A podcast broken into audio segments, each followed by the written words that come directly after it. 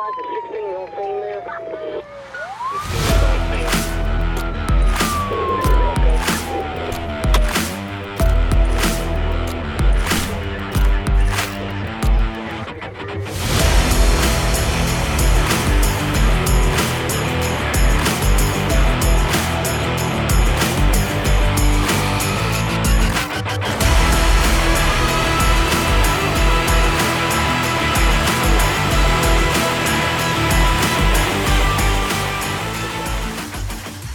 Welcome to another episode of On the Job with PORAC. I'm Brian Marvel, president of PORAC. With me is PORAC Vice President Damon Kurtz. Today, we're hosting PORAC's legislative advocate, Randy Perry of Aaron Read and Associates, to cover our state's latest legislative updates. Uh, welcome back, Randy. We always appreciate it when you come in. Thank you. Thanks for having me. We have a, uh, a lot of stuff to talk about, obviously. Um, February 19th was the last day to introduce legislation. I think Aaron sent over like 2,300 total bills, I think, uh, that were introduced history with us. You you actually worked for us at one time, and now you work for Aaron Read. And um, I say this everywhere I go. Uh, PORAC has the best uh, legislative advocates in Sacramento. Um, Aaron Read and Associates are second to none, and I'm extremely grateful for that. Considering just in my three years here, uh, has been pretty tumultuous at the Capitol uh, in regards to legislation. I think even with COVID 19, and now uh, in 2021 with uh, hopefully the we're flattening the curve down to zero on the COVID stuff. First, why don't we just start off to get your perspective of how it's been to be an advocate in Sacramento under COVID 19? Because um, we recently had a guest in here, Assembly Member Jim Cooper, and we talked about it from a legislative perspective as a legislature. It'd be good to get your perspective as an advocate who actually has to work the halls and deal with face to face relationships. Damon and I talk about this a lot. It's just, we're sort of zoomed out. Um, I don't know uh, if you're as effective as you can be on a Zoom call versus in face face to face. So, what are your thoughts about the complete changing of the way that we're legislating in Sacramento under COVID nineteen? Well, yeah, you're right. I mean, the last three years have been not just tumultuous, but I mean, obviously, law enforcement's had a target on their backs. So the importance of walking the halls over at the Capitol um, has never been been more impacting to not be able to do that, to not be able to walk into each office. You know, one of the uh, one of the strategies that I have is when I really need to work a bill, I go up to the sixth floor cafeteria, I have a cup of coffee or a couple shots of uh, of caffeine, not alcohol. I wish I did. Um, that's before I get into the Capitol. And then I just start on the sixth floor and I just walk my way down the stairs and hit every office on the floor until I get down to the first floor. I, to not be able to do that at all is unbelievably uh, uh, handcuffing. The positive aspect of it is this right now, the way I am working to try and get votes on certain issues, or at least educate them on positions that PORAC has, I am literally calling and texting members directly. Um, the rule is you can't do that when you're in the Capitol and they're on the floor. You're not supposed to do that. They have rules against that. But with COVID, I mean, it's just like them calling me, you know, when they call for fundraisers and stuff like that, right? They can call me directly. I call them directly. So, in a way, it's been more uh, successful in, in that sense that I can talk to them and that they will answer their phone, right? But uh, I mean, literally being able to just pick up the phone phone, calling them directly, or texting them and getting an answer back right away has been very effective. To but to add to that, you know, it's like, you know, I did some interviews last year after the last legislative session, and you know, the reporter had said that it was unfair that uh, we had phone numbers of elected officials, and I'm sitting there thinking to myself, I'm like, but every advocate in the Capitol probably has exactly the same thing that you have in a sense that they're able to call these people just like we are. It's there's no unfair uh, burden burden or um, I don't know if burden's the right word, but there's just everybody has an equal footing when it comes to being able to call legislatures and, and talk to them. It's unique to hear that uh, you know it's having to move from the face to face to to the phone call, but you know I think you as a person and what you do, you have a unique skill set in that you're very personable. Uh, you're able to uh, you know have those kind of conversations on a face to face level and advocate for PORAC's positions, which I think is a huge bonus for us as an organization because whoever sits in our seats, you're here. You're the consistent voice. You know the track record. You've been with us for uh, you know hundred years. Uh, you know, but the reality is, um, you know, I I think people that have the skills that you have and the fact of, of being able to uh, to communicate effectively, either face to face or on the phone, is is uh, is huge for PORAC, and I really appreciate that it's interesting your perspective on that having it's almost been as effective to a certain extent having that direct contact with the member because you know we were just talking you know last year especially it was new to us and it was very frustrating from the outside looking in feeling like we were being boxed out if you will of conversations because it's really difficult to get that access. But because of your years of being in the building you you technically you really have that access. You already have all those contacts and those relationships that are already built in, which is helpful for you. And then obviously, what I was thinking too was what folks don't realize too is how much influence their individual staff has on their decision making and their biases and opinions weigh into how they communicate that to the member. And you're in a way bypassing that staff and going directly to the member with the issues and can maybe educate them a little better that the, the message doesn't get filtered, I guess. So maybe that's that's a positive that um, I didn't really see of this, um, well, what's going on. Well, I mean, don't get me wrong. I, I, talk with a lot of staff. I mean, I will, I'll, I'll be honest with you. The staff in the building are very important. I mean, they, for the reasons you state, you know, they're the ones who are doing the deep dive on the bills, and then they just give the the overview to the member. And then if the member, you know, depending on the member, a lot of them do the deep dives themselves. You know, that a lot of times the member just goes by what the staffer has gleaned from the the bill. So that's an important part. But the staff is important. I mean, I I communicate a lot with the ledge directors and all that. You have to. Yeah, yeah. I didn't mean to insinuate insinuate you didn't. Just yeah. it was just right, kind right, of an right. interesting dynamic there because um, a lot of times you know staff runs interference for them because they're busy. Yeah, that's their job. That. Yeah. That's their job. They're busy and they do a lot of the research for them. But as you know, our experience in you know advocacy and lobbying with both here and at the federal level, um, you can usually tell from the demeanor of the staff on whether or not they're receptive to what you're talking about or not. Right. And and, and it, you realize right away that you're going to have to put more work in in this office, and at some point you need to actually get in with the um, the, the member themselves. Otherwise, the message is not really going to get there the way you want it to be conveyed. Yeah. One one last thing on that is just the negative impact of the COVID issue has been testifying. Yes. I mean, to to sit there and just call in and tell your position in you know two seconds is, is ridiculous. I mean, I am so used to sitting. Aaron and I both will sit at the table, look members in the eyes, answer their questions, read their, you know, kind of their the way they're looking at you and all that on whether or not you need to maybe put a little more effort into that lobby of that member is is no longer available. I mean, so that's the difficulty. There's the walk in the hall thing, but there's also the face to face on testimony, and that that has been a negative impact. Yeah, and that's one of the things that you know Damon and I, when we testify at some of these other groups, um, you know, it's all Zoom, and sometimes the uh, the Zoom there's there's no there's no visual. It's just your voice uh, of trying to express our message, which is a little frustrating because, like you said, uh, our professions and your profession is is, is reading people. And and and what they're uh, what they look like and how they're uh, you know handling what you're telling them. So yeah, that is uh, interesting, and obviously uh, you know with COVID nineteen and the vaccines uh, being rolled out, hopefully we can have another conversation about what kind of changes and how we adapt to maybe the new environment post COVID nineteen.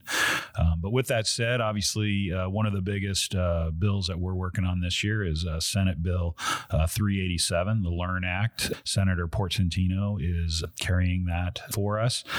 And the, the good thing about the Zoom is, and, and I think Damon will agree, is uh, it's allowed Damon and I to actually, I think we've attended every single chapter meeting uh, that's happened since January, um, which is huge because uh, a lot of times when we weren't doing Zoom, we would have to travel. Uh, has 15 chapters now. Sometimes it's difficult to get around the state uh, for so many meetings per month.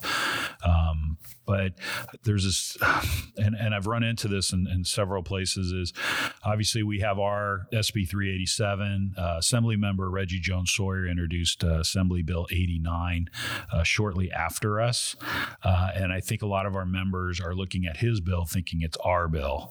And I guess let's talk a little bit about his bill. So his bill requires, in order for you to go to the police academy in the state of California prospectively, uh, you have to be 25 years old and you have to have a bachelor's degree. I think that's pretty much the premise. Correct. And then now you have our bill, SB 387, uh, the Learn Act, uh, which is a little bit different. Um, why don't we hit a couple bullet points on that one? Sure. We started out thinking about trying to at least mandate an AA degree, a community college degree.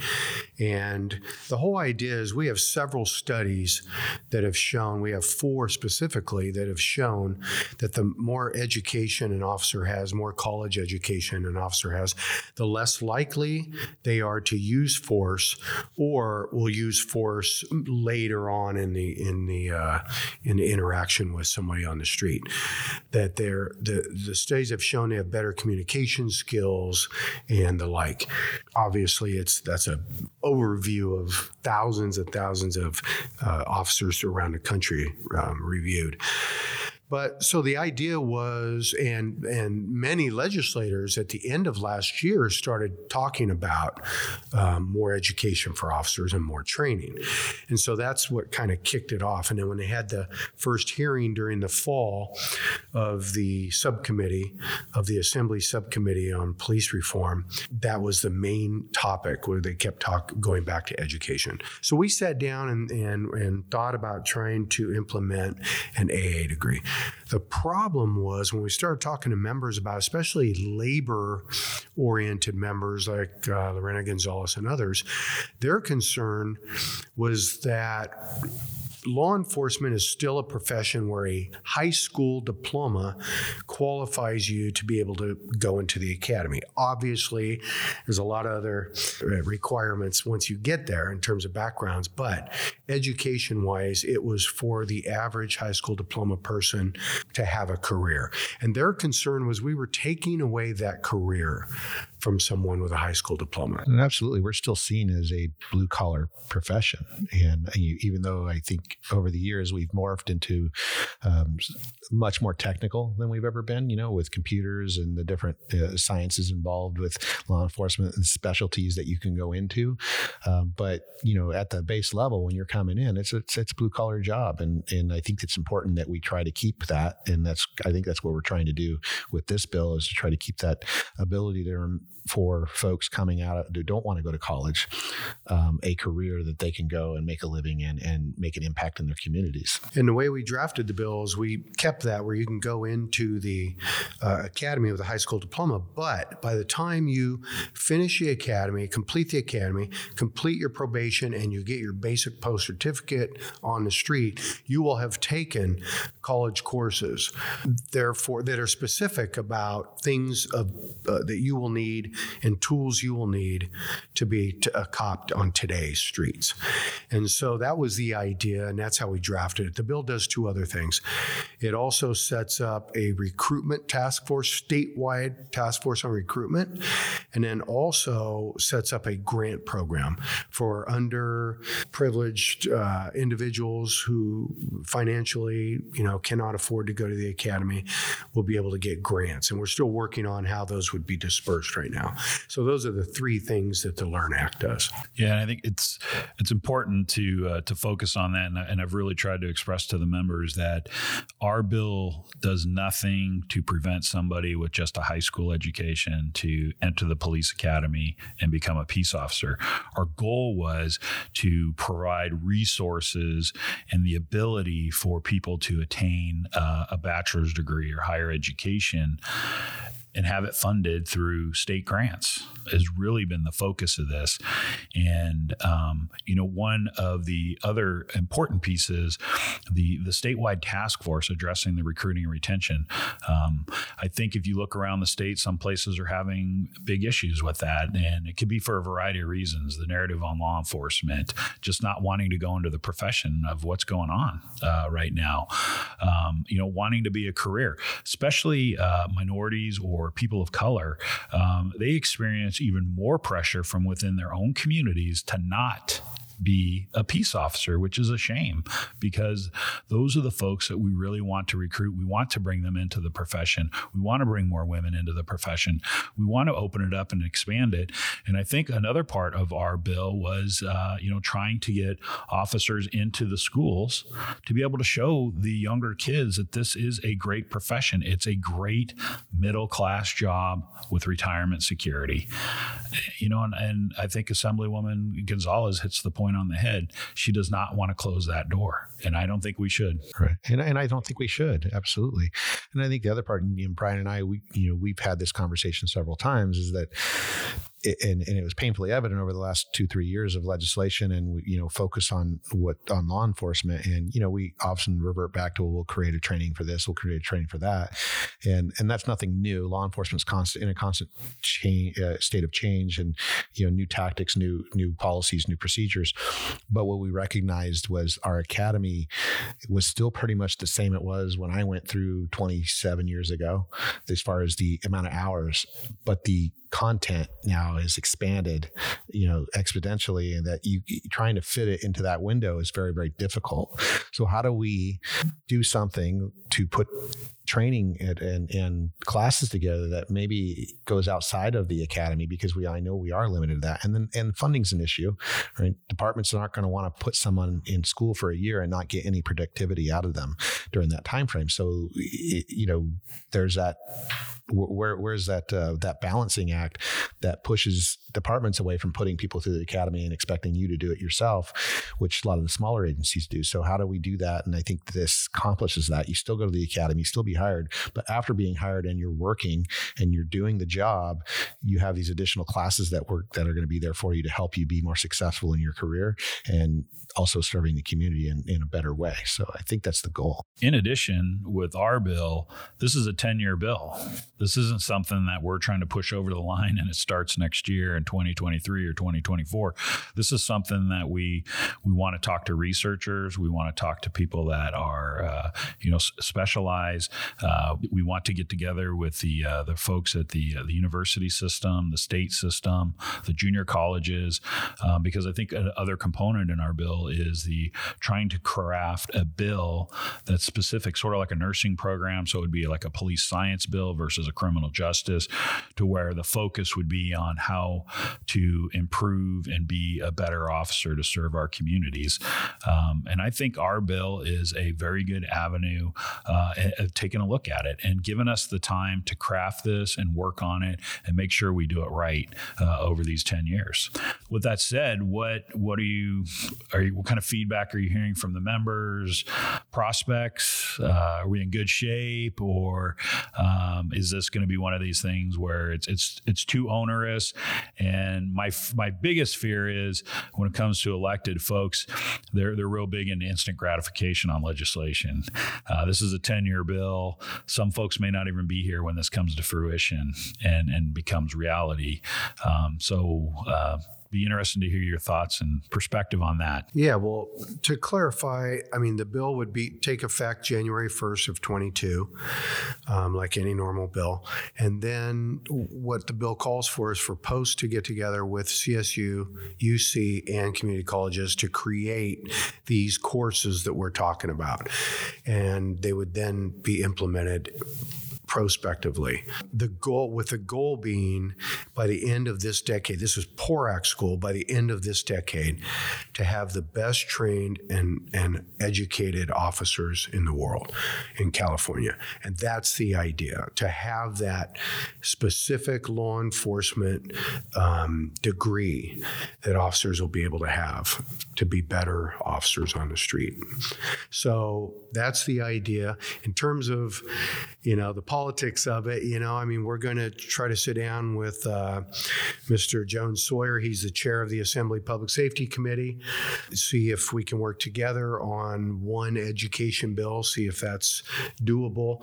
I think he is going to have uh, issues with his bill simply because I've already heard a couple of members who feel that requiring with the 25 year requirement and the four year degree requirement that you actually can hurt the ability of lower income individuals or and or minorities to be able to get into the profession because they don't have the opportunities perhaps to go to a four-year college and get a four-year degree and the like. So, and by age 25, maybe they're already look, you know, maybe they're taking care of their families, um, and they, you know, maybe all the kids in the family have to work in order to make enough money to pay the rent. So, I, I think that could have a negative impact on what we're trying to do, and that is to recruit more minorities and get those minority officers back into the neighborhoods where they grew up.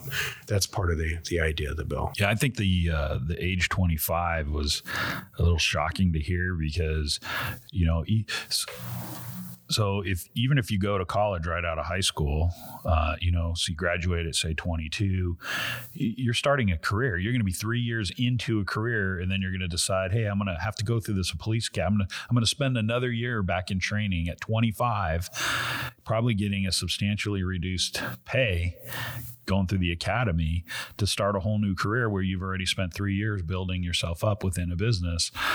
Uh, I mean, I don't know. I, I, I, don't understand the thought process on that, and I just um, I just think it would be very detrimental for uh, law enforcement throughout the state. Well, I know we wanted to talk a little bit about uh, other legislation, but uh, it looks like this is going to be a podcast on SB 387. Want to thank you for all joining us on our latest episode of On the Job with PORAC. We hope you enjoyed it. We'd like to take this time to say thank you to all our PORAC members and our nation's law enforcement. Be safe and have a great day.